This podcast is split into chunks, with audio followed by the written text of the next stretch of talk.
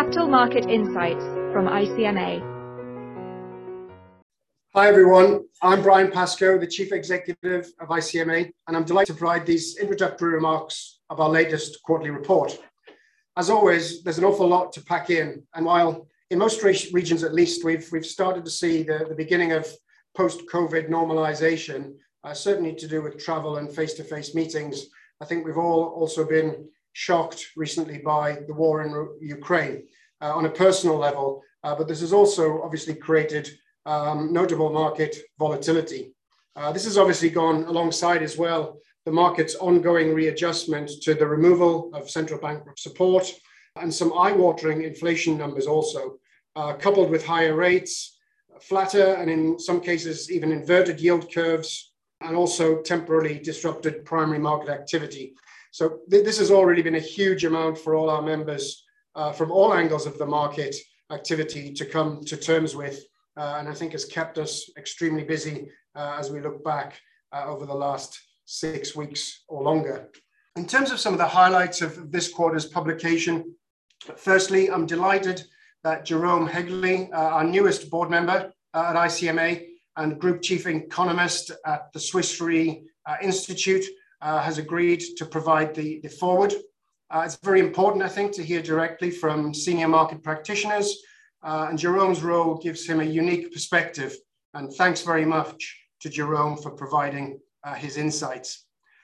We also touch on the effect of the sanctions on Russian entities uh, on market operations more broadly. Uh, we certainly have seen some disruption there, although certainly not uh, systemic.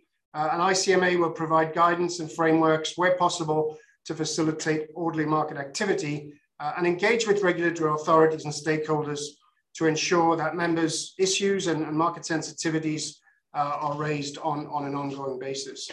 We're also very pleased to shine a light on diversity inclusion uh, for the first time. Uh, it's an increasingly important focus area for ICMA and the industry as a whole.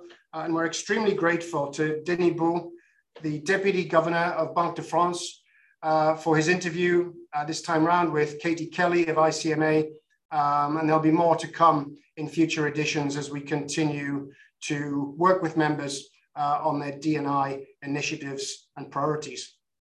Thanks also to Habib Motani uh, for his excellent piece uh, marking 30 years of the GMRA and how it has evolved in terms of the overall support uh, of the repo markets and the fact that it remains the undisputed and foremost agreement for documenting cross-border repos.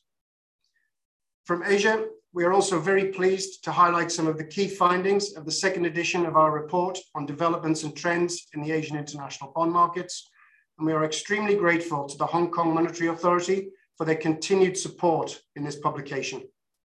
More broadly, our cross-cutting themes of sustainability and fintech remain central to our work in all areas. And as usual, you will see our focus here remains unabated and is certainly prevalent throughout the document. Looking ahead, we're very much looking forward to getting together in Vienna in June for our AGM and conference and seeing as many of you there as possible. In the meantime, I hope you enjoy this publication and we're keen, as always, to receive any feedback that you might have. And just to finish, many thanks again, as always, to all of our members for your great support. Thank you for listening. For more ICMA podcasts and further information on capital markets, please visit our website icmagroup.org.